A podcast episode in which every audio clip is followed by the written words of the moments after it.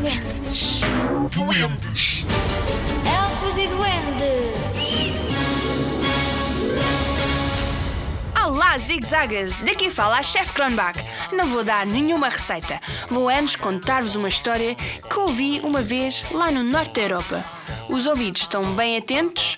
Então, vamos a isso! O Natal fora de casa.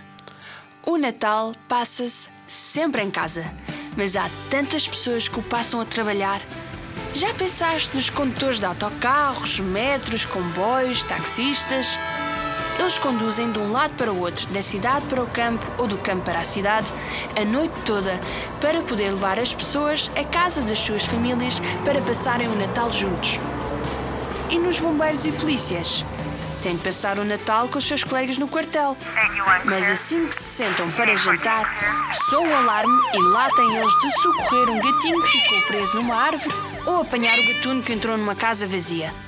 Nem todos os que trabalham na companhia de gás ou eletricidade têm folga no Natal.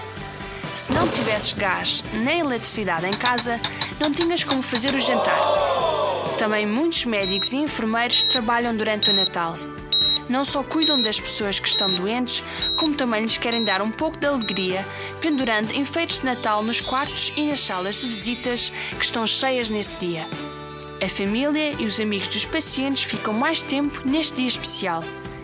Todas estas pessoas de que te falei e muitas outras de que te possas estar a lembrar passam o Natal a trabalhar para que todos nós tenhamos uma noite divertida com a nossa família. Quando puderes, deseja-lhes um bom Natal.